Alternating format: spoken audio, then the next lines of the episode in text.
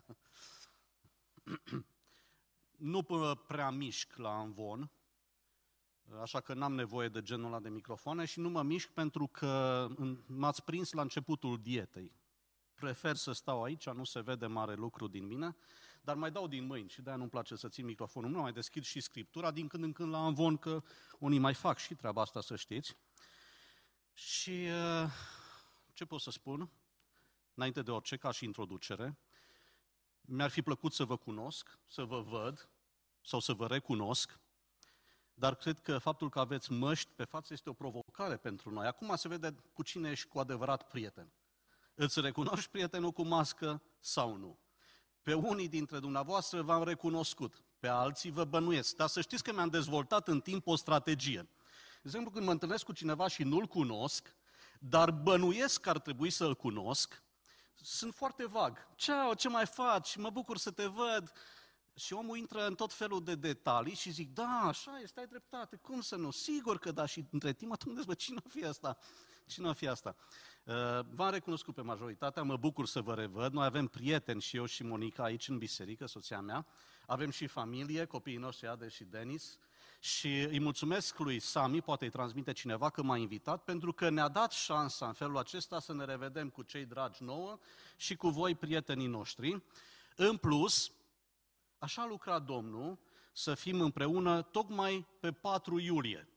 Așa că le spunem împreună prietenilor noștri americani, Happy 4th of July. Este un american în biserică?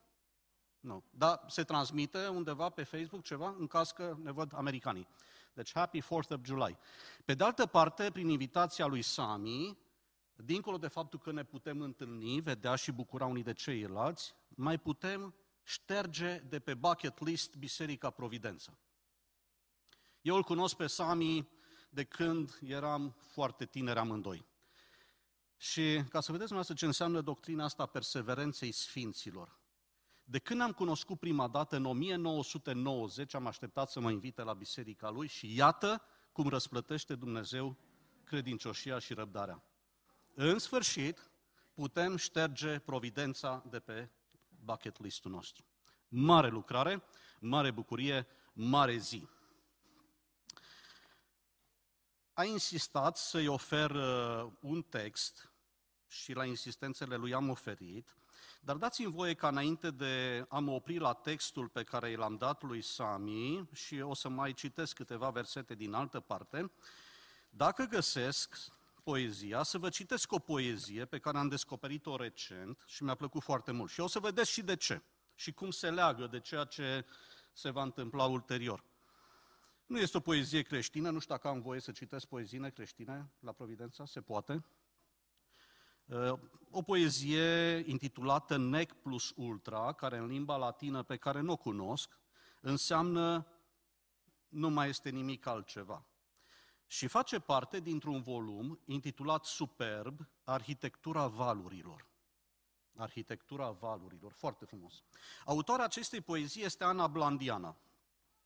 Și a spune așa, o poezie scurtă, și spune așa, Mi s-a spus să te caut și eu însumi nu voiam decât căutarea. Nici măcar nu mă gândisem ce m-aș face cu tine dacă te-aș găsi. Te-aș pune în pământ ca pe o sămânță?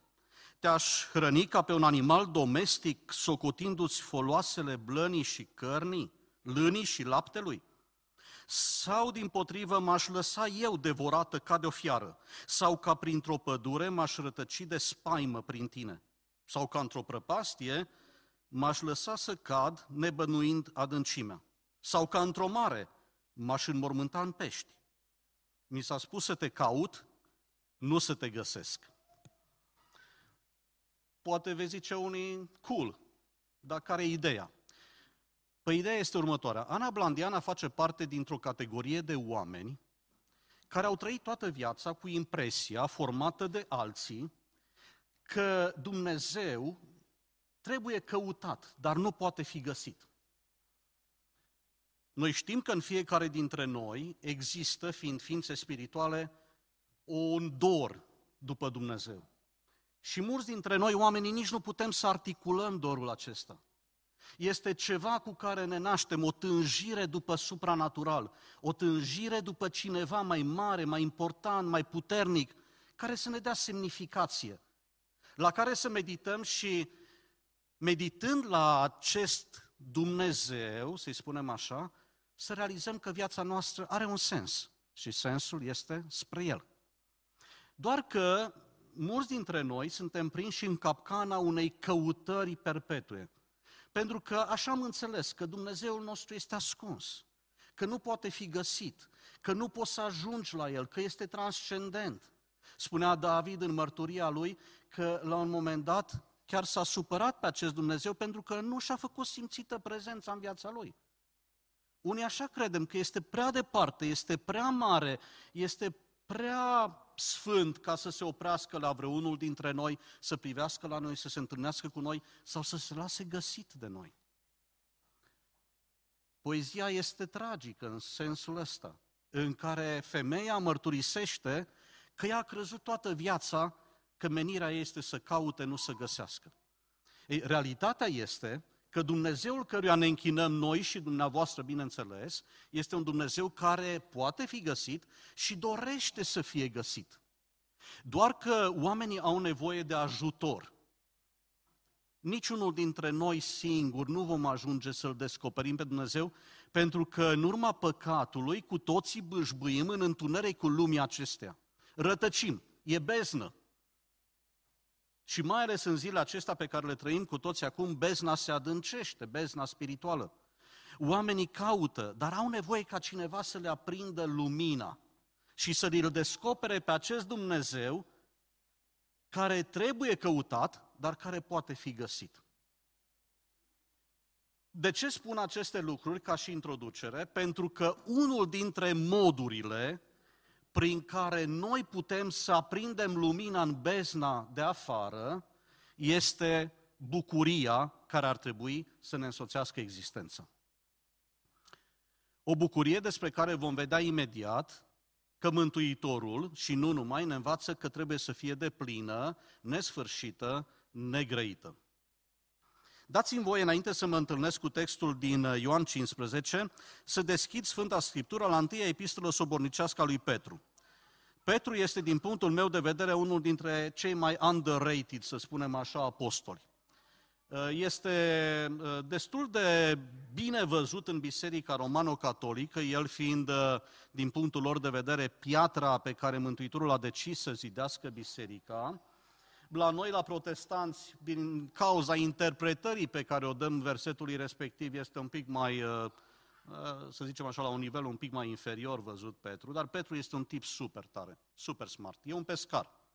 Și din cauza că e pescar, mulți au zis imposibil să fi scris el astea două epistole sobornicești, pentru că sunt spectaculoase. Nu are cum un pescar să manipuleze limbajul în felul ăsta, să stăpânească conceptele astea profunde, un pescar. Dar Petru este un tip super tare și el are o calitate extraordinară a știut să se așeze lângă Dumnezeu, lângă Hristos, Fiul Său, a știut să se lase transformat. Un frate se ruga uh, vis-a-vis de transformarea și schimbarea pe care dorea ca Dumnezeu să o facă în viața oamenilor în continuare. Păi când Dumnezeu face cu adevărat o transformare, transformarea este vizibilă, este șocantă în sensul în care, de exemplu, oameni care au puține clase de școală, oameni care au foarte puțină sau deloc pregătire academică, dau clasă din toate punctele de vedere unor super intelectuali de marcă.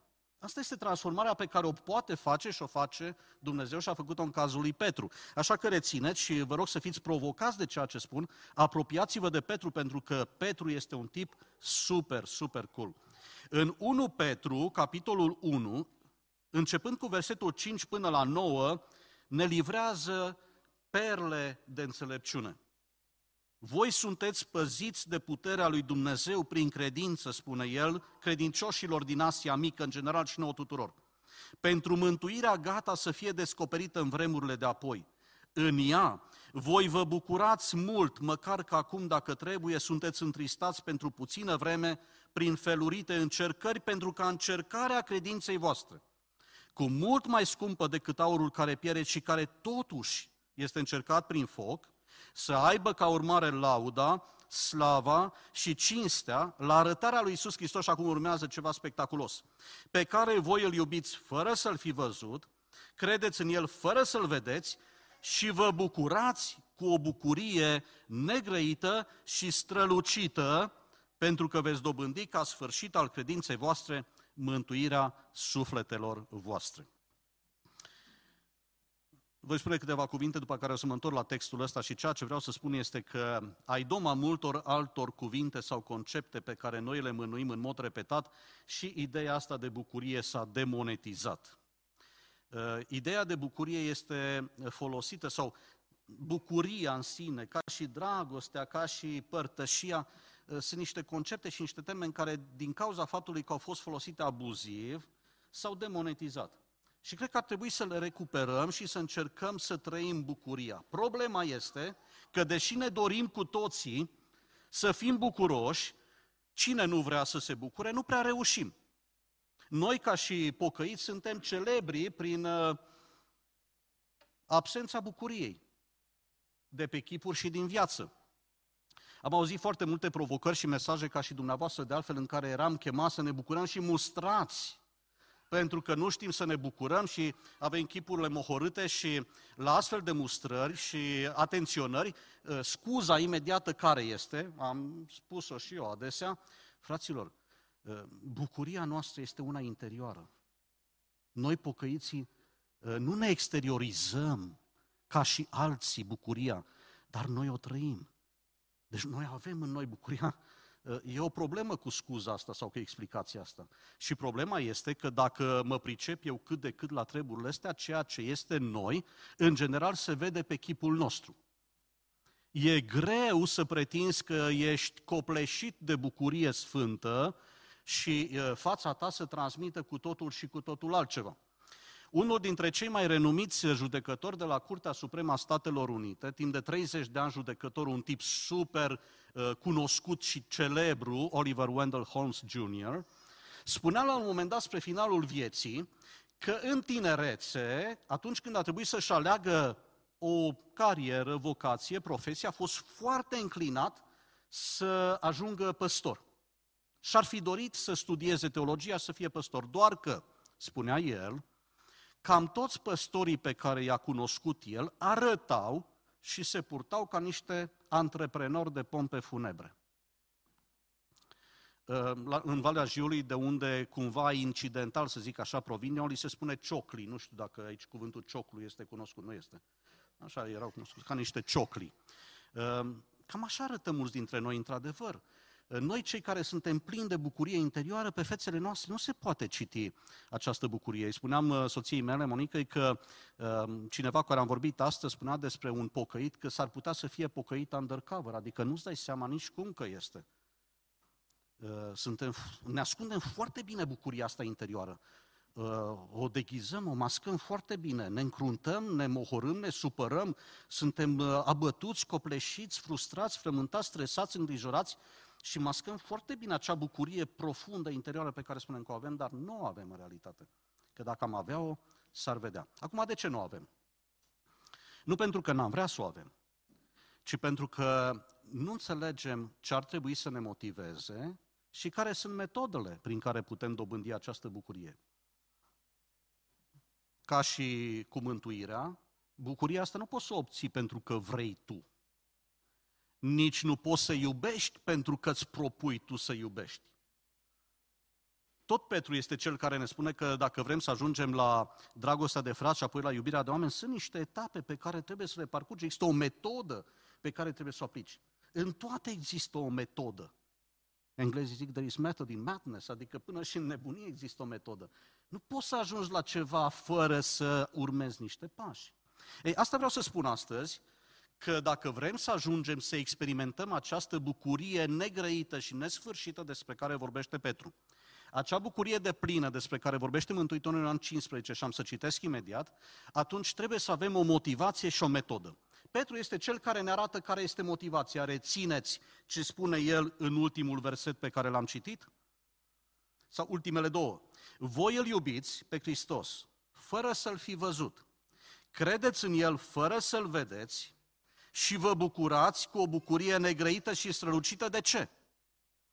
Pentru că veți dobândi ca sfârșit al credinței voastre mântuirea sufletelor voastre.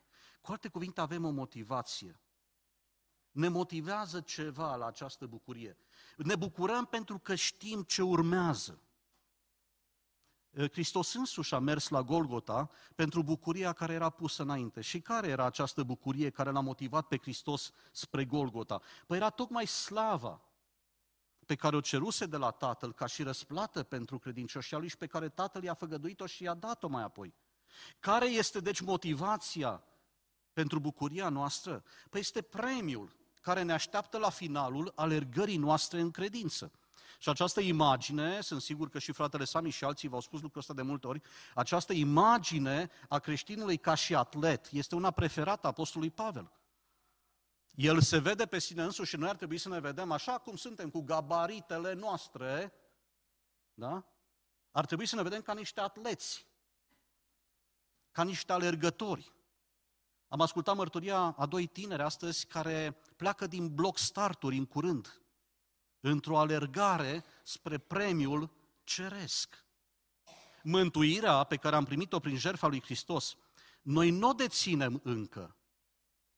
Ne este garantată prin prezența Duhului Sfânt al lui Dumnezeu în viața noastră, dar nu este încă în proprietatea noastră. Imaginea pe care am folosit-o adesea, că tot este 4 iulie, da, și tot în general păstorii dau ilustrații care, uh, cu tot felul de indivizi de prin America, să folosesc și eu tot o ilustrație cu America, deși puteam să pun Bangladesh, dar nu se prea potrivește cu ceea ce vreau să spun.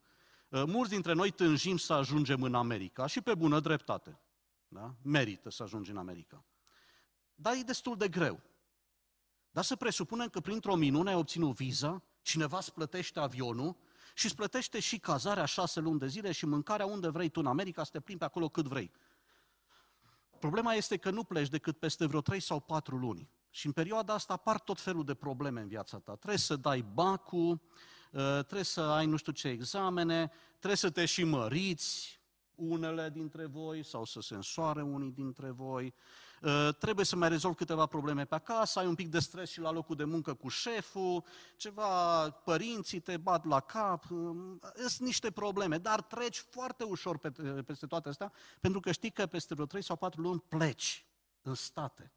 Da? Work and travel sau mai știu eu ce altceva. Când știi că te așteaptă ceva spectaculos peste câteva vreme, toate lucrurile care se întâmplă aici, toate necazurile care se mai întâmplă pe aici, devin nesemnificative. Treci foarte ușor peste ele. Și nu poate nimeni și nimic să-ți ia bucuria care ți-o dă faptul că în curând se va întâmpla lucrul pe care ți l-ai dorit. Când știi că alergi pentru ceva, când ai o motivație serioasă, este foarte ușor să fii bucuros și să-ți păstrezi bucuria.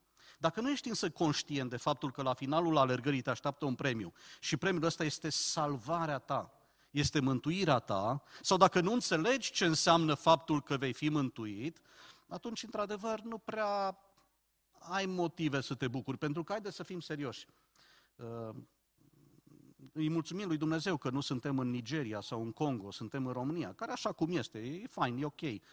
Dar uh, nu prea ți se oferă multe motive de bucurie în viața asta. Uh, unii cred că îți găsești bucuria și satisfacția de plin atunci când uh, obții ceea ce îți dorești. Vom vedea imediat că nu prea reușim să obținem și asta este mai degrabă un prilej de întristare decât de bucurie. Dar nu, bucuria nu o găsești în obținerea lucrurilor. Da? De obicei, deși și aia poate să-ți ofere oarecare bucurie. Bucuria deplină, nesfârșită și negrăită despre care vorbește Petru, o obții atunci când ești motivat de ceea ce vei obține la final, la sfârșit. Și sugestia mea pentru mulți dintre dumneavoastră este să meditați puțin la ce înseamnă acest final.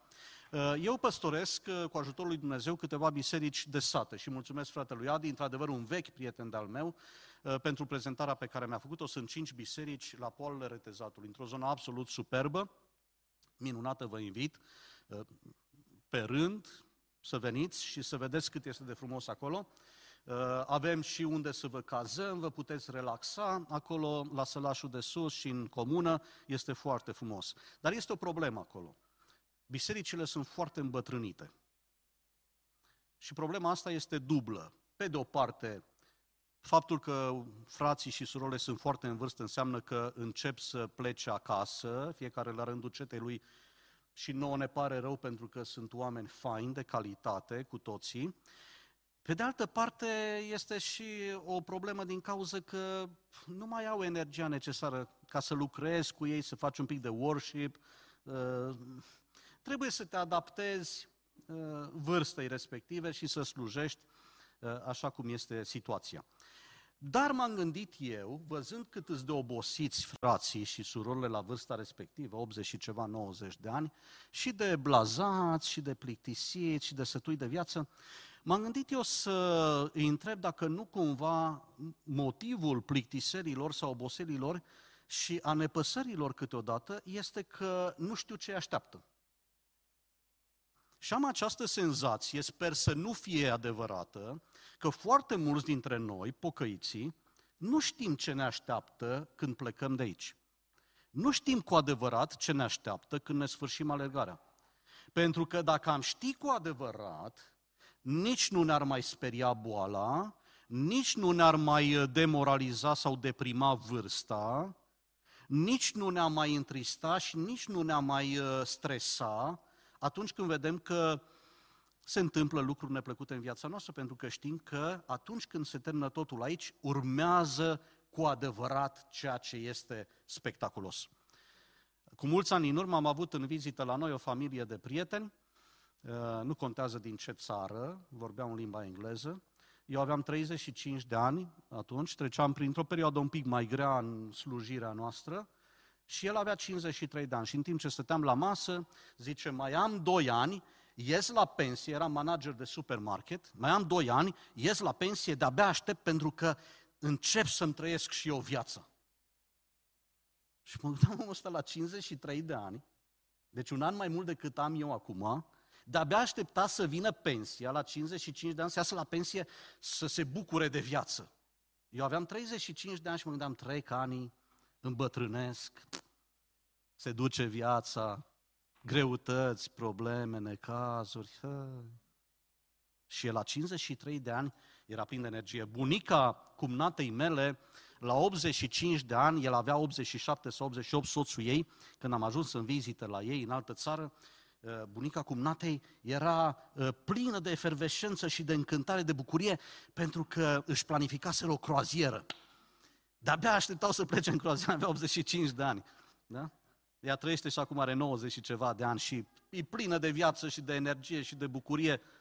Senzațional. Senzațional. De ce? Pentru că ei știu că în momentul în care pleacă de aici, ajung într-un loc incomparabil mai bun. Și atunci se bucură. Și bucuria asta, pentru că această motivație nu le mai poate lua nimeni, este de plină. Nu îi afectează în realitate nimic din viața asta. De ce? Pentru că au o motivație care îi determină să se bucure. Și acum aș vrea să trec la partea a doua și să deschid cuvântul lui Dumnezeu la Ioan 15, dar nu am să citesc la versetul 1, am să citesc doar de la versetul 7 ca să mai scurtăm uh, uh, lucrurile. Și acolo Mântuitorul, la ultima cină pe care o ia cu ucenicii,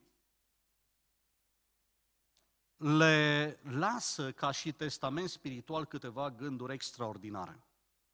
Am spus lucrul ăsta și în bisericile în care slujesc și cred că e bine să-l spun și aici pentru că uh, este un lucru pe care l-am observat. În general, când uh, cineva se află pe patul de moarte sau e în ultimele clipe de viață, caută să-i adune lângă el sau ea pe cei dragi și să le dea niște sfaturi importante, să uh, îi cheme să facă niște lucruri importante.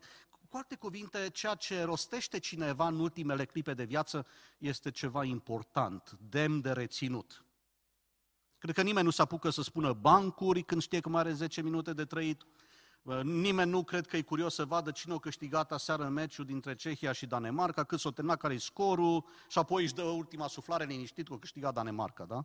Nu cred că există situații de genul ăsta. Cred că, în general, oamenii sunt foarte preocupați să lase în urma lor ceva cu greutate. Tocmai de aceea, eu spun că dacă ar fi să avem în vedere lucrul ăsta, ar trebui să citim cel puțin ultima trăime dacă nu chiar jumătate din uh, Evanghelia după Ioan, având gândul acesta în minte că ce spune Hristos este ceva extrem de important pentru că este ultima discuție pe care o are cu ucenicii săi. Până atunci poate mai povesteau de vreme, mai bate vântul pe Marea Galilei, mai știți ceva bolnav să le mai lungesc picioarele, ceva ori să mai le dau vederea, mai știți câte una alta pe aici, hai să mai mulțim niște pâini, chestii de astea. Mai înviem câte un mort, ce ziceți? Mai e cazul? Mai avem pe cineva în zonă? Acum nu. Acum lucrurile sunt foarte importante, nu mai e timp de pierdut. Trebuie să le spună ceea ce contează. Și ce credeți că găsește cu cale Mântuitorul să le spună în ultima discuție pe care o are cu ei? Pe ascultați, versetul 7 din Ioan 15.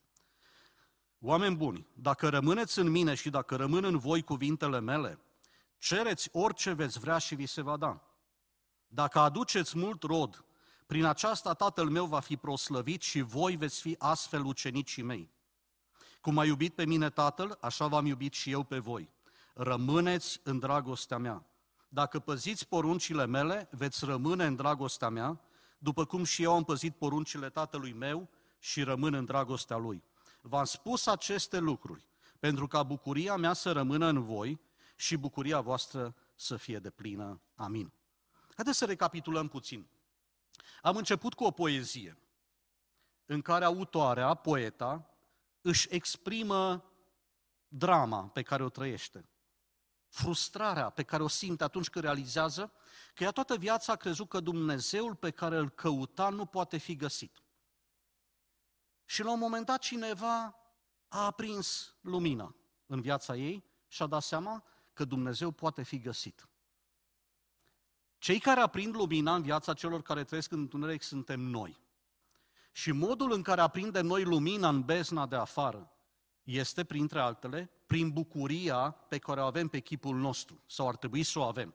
Dar această bucurie pe care ar trebui să o reflectăm noi și care ar trebui să fie în noi, nu poate fi dobândită prin mijloace proprii ci ea trebuie să ne fie dăruită de Dumnezeu și poate fi obținută atunci când, pe de-o parte, ai o motivație corectă și motivația este gândul la ceea ce te așteaptă la finalul alergării și când ai o metodă corectă de dobândire. Dacă Petru ne arată care este motivația, haideți să vedem ce ne spune Mântuitorul, care este metoda prin care putem să ajungem cu ajutorul lui Dumnezeu să dobândim această bucurie de plină, prin care noi să spulberăm întunericul. De ce spun asta? Pentru că bucuria nu este ceva specific lumii în care trăim noi. Lumea asta, care este adâncită în întuneric și în păcat, este o lume tristă. Este o lume care îți oferă doar prilejuri de supărare, de nemulțumire, uh, care te copleșește și te doboară. Noi, ca și creștini, ar trebui să spargem monopolul diavolului asupra acestei lumi, împrăștind întunericul prin bucuria de pe chipurile noastre, care însă nu există, pentru că nu știm cum poate fi dobândită. Primul lucru, Mântuitorul spune așa, dacă rămâneți în mine și dacă rămân în voi cuvintele mele, cereți orice veți vrea și vi se va da. Spuneam adinaori că, în general, bucuria și fericirea nu se dobândește atunci când uh, lucrurile pe care ți le dorești le obții. Pentru că o caracteristică a lucrurilor este că niciodată nu te satisfac. Și când ai ajuns să obții ceea ce îți dorești, vrei ceva mai mult sau vrei ce are uh, celălalt, vecinul și așa mai departe și ești într-o perpetuă goană după lucruri. Cu toate acestea, nimeni nu poate nega că în momentul în care obții ceea ce îți dorești, ai o anumită satisfacție și bucurie. Când am, uh, m-am apropiat de Cuvântul lui Dumnezeu și în mod special de Noul Testament și l-am descoperit pe Hristos, mi-am făcut o imagine oarecum greșită despre El. Am crezut că Fiul lui Dumnezeu, Mesia, este super spiritual, am crezut că nu este preocupat deloc de lucrurile terestre, pământești, dar am avut un șoc când uh, m-am trezit într-o zi cu ucenicii apropiindu-se de el și cu Petru, purtătorul lor de cuvânt, vorbind în numele ucenicilor și spunând, Doamne, avem o problemă. Știi, noi suntem evrei. Și ca evrei avem o întrebare. Cu ce ne alegem noi la afacerea asta? Adică noi am lăsat totul pentru tine și ce ne iese nouă la afacerea asta? Și când am auzit pe Petru cum pune problema, în mintea mea zis, Doamne, să vezi ce răspuns îi dă acum Hristos, să vezi cum îl pune la punct. Păi tu te gândești la lucruri materiale, în loc să te gândești la lucrurile de sus, nici vorbă. Ce spune Hristos? Adevărat, adevărat vă spun, că nici unul dintre voi, dintre cei care ați renunțat la ceva pe pământ pentru mine, nu veți rămâne nerăsplătiți nici în cer, dar nici pe pământ. Cu alte cuvinte, Dumnezeu și Hristos, care este noi nădejdea slavei, vrea ca noi să trăim bine și aici pe pământ. Doar că prosperitatea noastră nu ar trebui să fie rezultatul eforturilor noastre personale, ci mai degrabă rezultatul binecuvântării lui Dumnezeu pentru credincioșia noastră, pentru munca noastră asiduă, pentru seriozitatea noastră, pentru devotamentul nostru față de El. Și să știți că El răsplătește. Fără să predicăm o Evanghelie a prosperității, cred că nu are nimeni niciun dubiu în sensul acesta, eu cred că putem afirma cu certitudine că Dumnezeu nu ne vrea săraci și chiar dacă săracii sunt totdeauna cu noi, Dumnezeu vrea ca noi să fim cei care să-i ajutăm pe cei în nevoie și în felul acesta și ei să ajungă să experimenteze binecuvântările pe care noi le cunoaștem ca urmare a credincioșiei noastre, a modului în care îl slujim și îl urmăm pe Dumnezeu. Deci, Dumnezeu vrea să ne dea. Problema este că noi trebuie să cerem și câteodată cerem și nu avem, ceea ce nu ne produce nici de cum bucurie, ci din potrivă, pentru că nu îndeplinim condiția. El spune, dacă rămâneți în mine și dacă rămân în voi cuvintele mele, veți obține ceea ce vă doriți atunci când cereți. Cu alte cuvinte, dacă nu ai o relație personală cu Dumnezeu, sunt puține șanse ca El să-ți împlinească așteptările materiale. Și atunci când dobândești lucrurile pe care ți le dorești, te bucuri, dar nu le dobândești dacă nu ai o relație personală cu Dumnezeu. Cu alte cuvinte, dacă El nu contează pentru tine, dacă nu este un element important în ecuația vieții tale. Uh, aveți pe cineva responsabil cu ceasul aici? Îmi face cineva un semn când mai sunt vreo 5 minute. Din că eu nu mă uit la ceas și nici nu da? Deci faceți-mi, vă rog, careva niște semne. A, se vede acolo. Și am voie până la cât? Îmi cer scuze, am m-a luat valul și am uitat să mă... Văd acum ceasul acolo, da, e ok. Deci, ideea este următoarea. Până nu îl facem pe Dumnezeu un element important în ecuația vieții noastre, nu putem să ne așteptăm la nimic de la El. Ce înseamnă asta? Unul dintre lucrurile pe care le-am observat de asemenea în slujirea mea este că noi pocăiții ne raportăm, din păcate, tot mai puțin la Dumnezeu în deciziile pe care le luăm. Cu alte cuvinte, Dumnezeu, deși cântăm despre El, recităm despre El, uh, vorbim despre El de la învoanele bisericilor, a început să devină un pic cam irelevant pentru noi. Și o să vă rog să Ehm, ascultați cu atenție și să-mi dați dreptate sau nu în sinea dumneavoastră, dar cred că veți fi obligați să-mi dați dreptate. Cunosc foarte mulți tineri și bătrâni care sunt aduși de Dumnezeu în situații limită, în situații în care trebuie să ia niște, de, niște decizii importante în viața lor și când aleg, Dumnezeu nu există în ecuația respectivă. După care, se miră de ce a îngăduit Dumnezeu așa ceva, unde este Dumnezeu acum, probabil nici nu există Dumnezeu, că dacă ar exista Dumnezeu, n-ar fi îngăduit Dumnezeu așa ceva. Asta este mentalitatea noastră a oamenilor. Dar noi, ca și copii lui Dumnezeu, n-ar trebui să ne comportăm în felul ăsta. Cum poți să spui că ai o relație personală cu Dumnezeu, dar în momentele critice din viața ta, Dumnezeu să nu existe? Când îți alegi o școală nu ții cont de voia lui Dumnezeu. Când îți alegi un partener de viață, nu prea ții cont de voia lui Dumnezeu. Când te duci la o facultate, nu prea ții cont de voia lui Dumnezeu. Da? Când îți alegi un job, nu prea ții cont de voia lui Dumnezeu.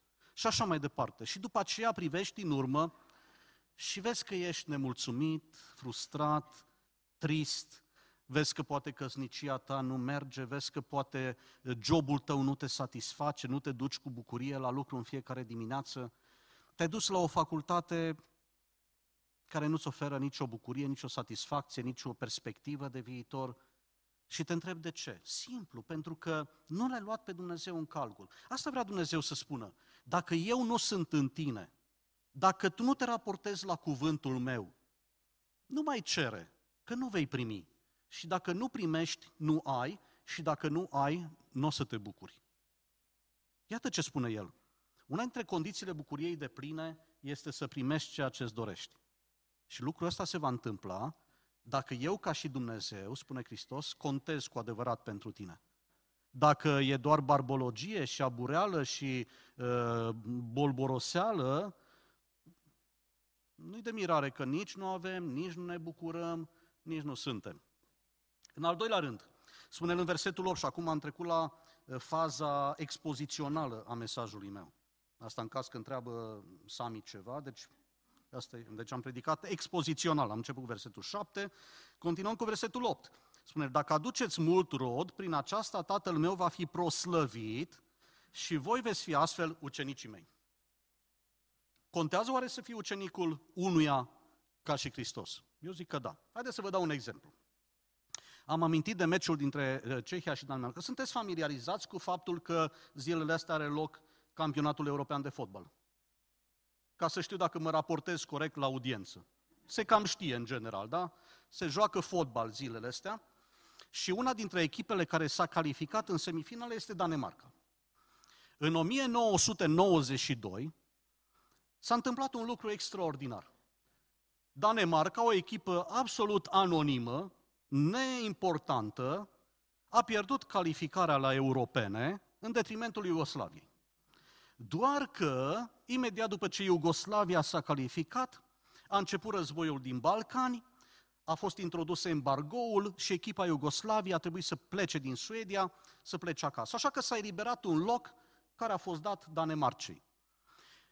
Când s-a auzit că Danemarca a prins locul Iugoslaviei, selecționerul echipei a fost rugat să-și contacteze jucătorii, să aducă la lot, numai că ăștia erau în vacanță. Unii erau pe plajă, se bronzau, alții erau în alte părți, nu aveau nicio treabă, ei pierduseră calificarea. I-a sunat pe toți, de-abia i-a convins, au crezut că glumește, i-a dus la lot, în fine, și povestea este senzațională în sensul în care această echipă de amatori, fără niciun fel de perspectivă, a ajuns să cucerească titlul și a devenit campioană europeană. Aseară, întâmplător, pe Netflix am găsit un filmuleț danez. Vă dați seama ce calitate artistică film danez, dar e foarte frumos, interesant. Despre, așa se numește, Vara lui 92. Este exact povestea acestei echipe. Ce m-a emoționat pe mine este povestea antrenorului. Antrenorul acestei echipe eh, spăla lenjeria intimă a fotbaliștilor mai de mult, aduna mingile de pe teren, era un fel de opa mitică pe acolo pe la echipă.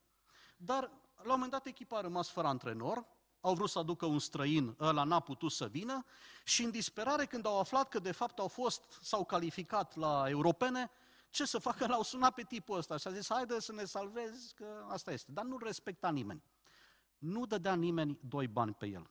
Omul a venit și a făcut treaba, a făcut minuni și a cucerit împreună cu echipa titlul european. Și acest individ, care spăla pe jos prin vestiare și așa mai departe, a ajuns să fie antrenorul anului în lume în 1992. De aceea, atât fotbaliștii din echipa lui, cât și alții și-ar fi dorit să-l aibă antrenor. Cei care își băteau joc de el, cei care râdeau de el, acum n-au avut de ales, să-l respectau și se îngrămădeau toți să-i fie, să fie în echipa lui, cu alte cuvinte. De ce? Pentru că au văzut ce poate. Ei, cam asta este imaginea pe care vrea să ne transmită Mântuitorul. El este antrenorul ăla batjocorit de toți.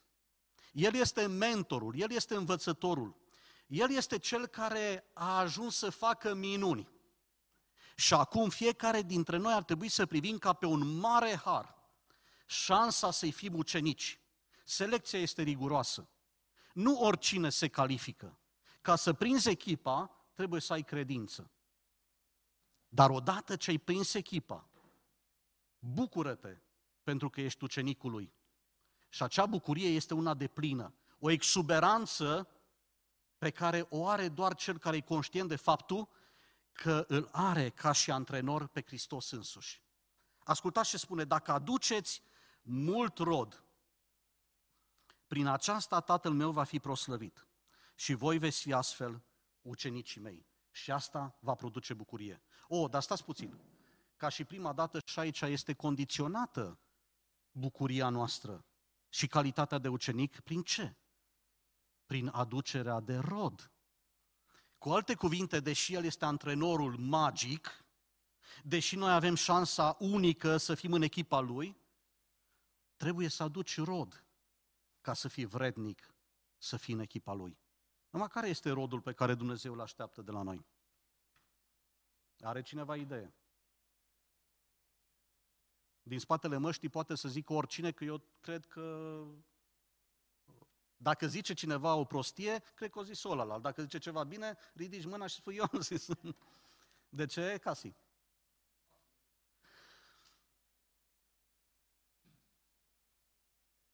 Eu cred că faptele bune sunt un mijloc spre atingerea scopului.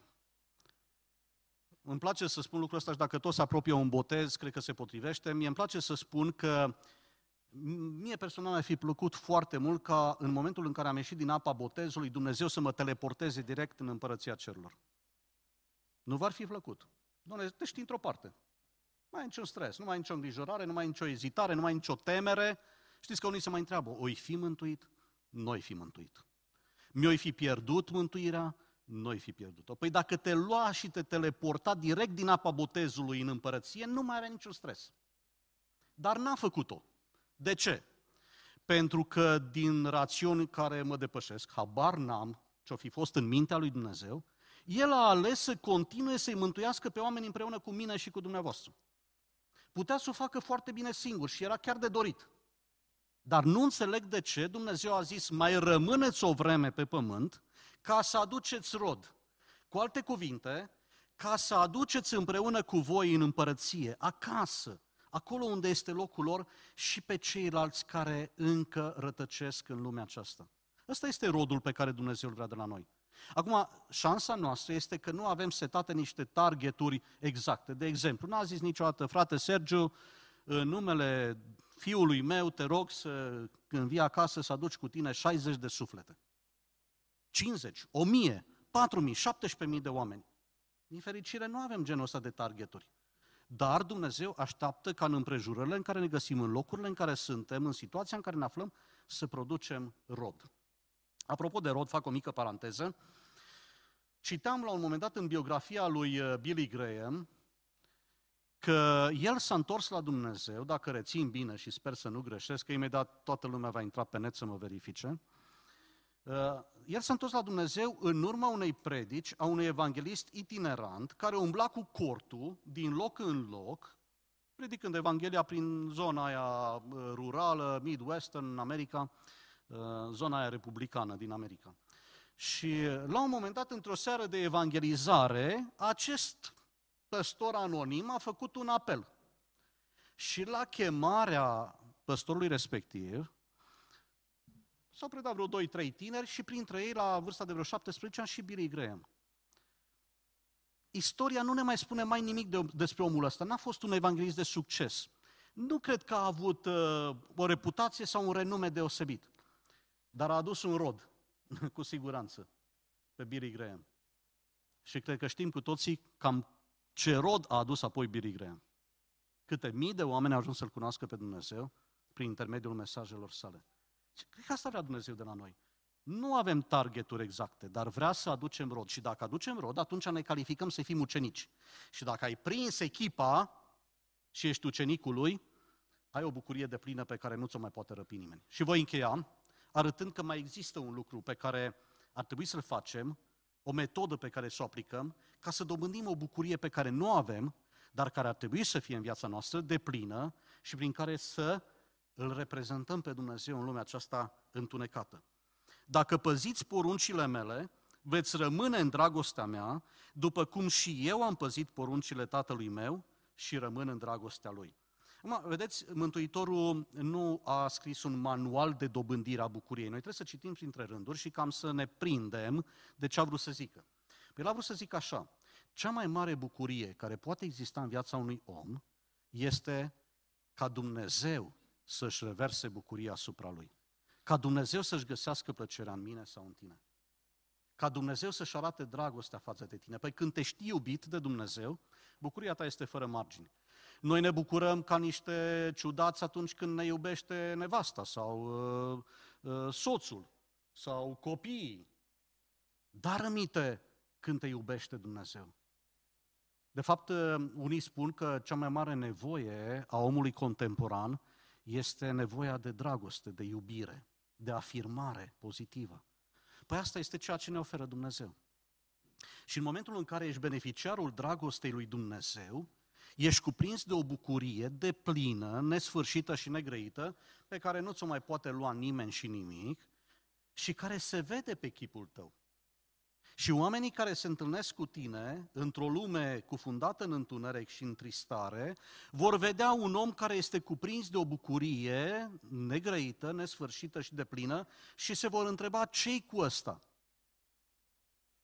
Ce îl motivează pe omul ăsta? Cum se face că într-o lume în care toți sunt mohorâți, întristați, supărați, ăsta este bucuros?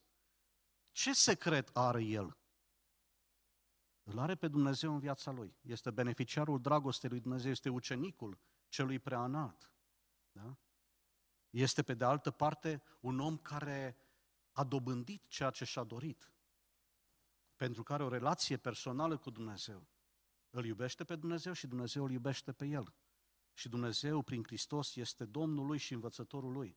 Și pentru că păzește poruncile lui Dumnezeu, Dumnezeu îl iubește pe el. Și păzirea poruncilor, spune tot Ioan, este ușoară pentru cei care îl iubesc pe Dumnezeu. Cam atât. Gândurile mele sunt inspirate de o realitate de necontestat. Și anume că noi, pocăiții, avem o problemă serioasă, nu știm să ne bucurăm. Nu că nu vrem. Vrem.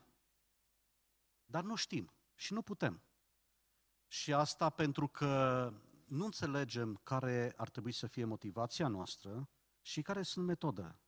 Pe de altă parte, rețineți ceea ce am spus, că Mântuitorul le lasă această poruncă, acest îndemn cu limbă de moarte ucenicilor la ultima părtășie pe care o are cu ei. Ceea ce înseamnă că este important lucrul ăsta.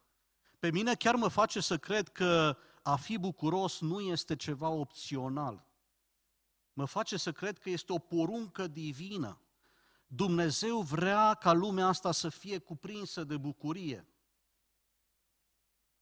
Nu de întristare, nu măcinată de stres, nu copleșită de probleme, așa cum suntem în realitate, ci ar vrea să fim bucuroși. Și nu vă spun ca unul care, iată, am descoperit secretul bucuriei de pline și acum îmi revărs înțelepciunea și secretele asupra dumneavoastră, muritorii de rând care nu știți să vă bucurați. Nu. Eu vă spun tocmai din perspectiva una care se luptă din greu să se bucure. Când eram tânăr, mă bucuram mai ușor și mai repede. Acum mă bucur tot mai greu pentru că și eu, ca și mulți dintre noi, mă las prins în capcana celui rău care are ca și strategie furtul bucuriei. Ei, Dumnezeu nu vrea asta. Dumnezeu ne vrea bucuroși. Și putem să fim, dacă avem o motivație corectă și dacă respectăm aceste metode pe care El ni le prescrie. Domnul să ne ajute, se poate, mai ales cu ajutorul Duhului Său celui Sfânt. Amin.